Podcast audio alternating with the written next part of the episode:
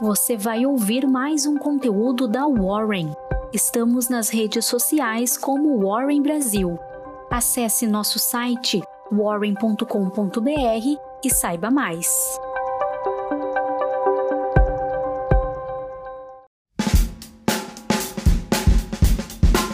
Olá, um bom dia. Começando agora a nossa Warren Call dessa terça-feira, dia 13 de abril. Meu nome é Iago, eu sou analista profissional de valores imobiliários aqui da Warren e sou eu quem vou trazer as principais notícias que aconteceram na segunda-feira e também a agenda para essa terça-feira. Então vamos lá. Começando pela agenda do dia de hoje, teremos nos Estados Unidos a divulgação de importantes indicadores de inflação, o IPC do consumidor e o núcleo do IPC mensal. Durante a tarde, vamos ter o leilão primário das Treasury de 30 anos. Na Europa, haverá divulgação do Índice de Percepção Econômica Mensal. E por último, mas não menos importante, aqui no Brasil teremos a divulgação das vendas do varejo no mês e ainda uma teleconferência da Oi sobre a venda de ativos de fibra ótica. E quais fatos marcaram o dia de ontem? Bom, o juiz concedeu o pedido de recuperação judicial à Samarco Mineração a Rússia pediu o adiamento da inspeção da Anvisa, a fábrica que produz a vacina Sputnik, e a Microsoft anunciou que irá comprar a empresa de inteligência artificial, a Nuance, por 19,7 bilhões de dólares. Uh, Jeremy Paul, presidente do Federal Reserve, disse que está monitorando o colapso do fundo Archegos Capital nos Estados Unidos. A autoridade monetária descarta um risco sistêmico. Seguindo agora para falar um pouco da Bolsa Brasileira, que descolado das bolsas internacionais, o Ibovespa avançou 0,97% nessa segunda, com os ajustes positivos de bancos e de blue chips como a Vale e a Petrobras. Uh, o setor financeiro foi um dos destaques após ajustes dia de ajustes negativos. O índice avançou 1,97% nessa segunda e teve o melhor desempenho do pregão. O maior destaque ficou para as units do Banco Inter, que divulgou sua prévia operacional do primeiro trimestre do ano, uh, sendo que a originação de créditos atingiu 3,7 bilhões de reais no período, um número que representa um crescimento de 173% na base anual. Segundo o Banco Digital, houve um crescimento também de 106% no número de clientes, encerrando aí o trimestre com 10,2 milhões de clientes. O Banco Inter avançou aí 8,08% nessa sessão. A B3 divulgou seus dados operacionais para março. Um dos destaques foi o número de investidores. Já são aproximadamente 3,6 milhões de CPFs, uma variação de 58% frente ao mesmo período de 2020. E as empresas de petróleo e gás natural também tiveram um dia de destaque, em mais uma sessão aí de valorização dos contratos futuros de petróleo. A maior alta ficou para a Enalta, que recebeu a aprovação da Agência Nacional do Petróleo para que sua subsidiária, a Enalta Energia, assuma 50% do bloco no campo de Atlanta. Após a conclusão, a empresa de energia terá 100% de participação nesse campo. A Enalta subiu aí 5,91%. E em Assembleia Geral, acontecida nesta segunda-feira, os acionistas aprovaram a destituição de Castelo Branco do Conselho da Petrobras.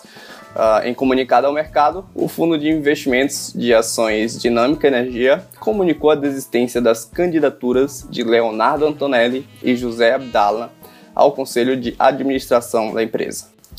E no final de semana, o, a Rap Vida anunciou a aprovação do follow-on de até 133 milhões de ações pela Assembleia Geral.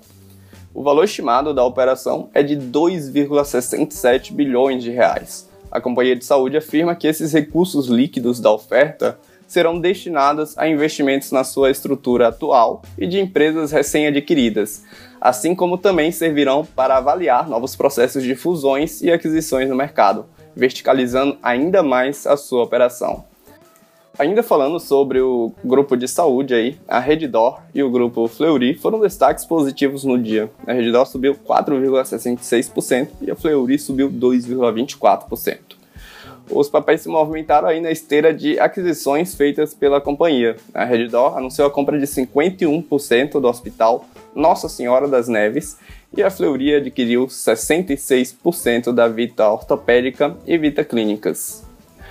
O índice de BDRs figurou entre as maiores altas do dia. Uma ação especial alavancou os ganhos, a Alibaba, subiu aí 9,69%.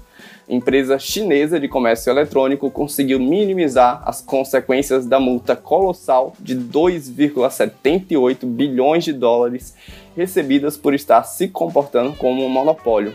Apesar da alta, a agência de classificação, a Moody's, emitiu em nota que as instruções dos reguladores sobre a empresa provavelmente limitarão o crescimento aí da sua receita. E fora do índice, a operadora Oi comunicou que aceitou a proposta vinculante, revisada e apresentada pelo BTG Pactual para a aquisição parcial da Infraco, seu braço especializado em fibra ótica. A proposta prevê que o valor da firma da Infraco será de aproximadamente 20 milhões de reais em 31 de dezembro de 2021. No Ibovespa Futuro, o dia encerrou em alta em 0,72% a 118 mil pontos. Uh, após uma semana de perdas, os contratos futuros de petróleo voltaram a fechar em alta nesta segunda-feira. O Brent, para junho de 2021, subiu 0,52% a 63,28 dólares o barril. E desde a sexta-feira, o Bitcoin teve uma valorização de 3,53%. Até as 18 horas da segunda, a principal criptomoeda estava cotada a 343 mil reais. O real iniciou a semana em queda, com o pior desempenho ante o dólar no mercado internacional. Esse foi um dia de fraco volume que, com um impasse persistente em relação ao orçamento de 2021, fez com que a moeda norte-americana encerrasse o dia com uma alta de 0,84%, cotada aí a R$ 5,72. Bom, pessoal, por hoje é isso. A gente se vê amanhã na próxima Warren Call. Um bom dia para vocês e até lá.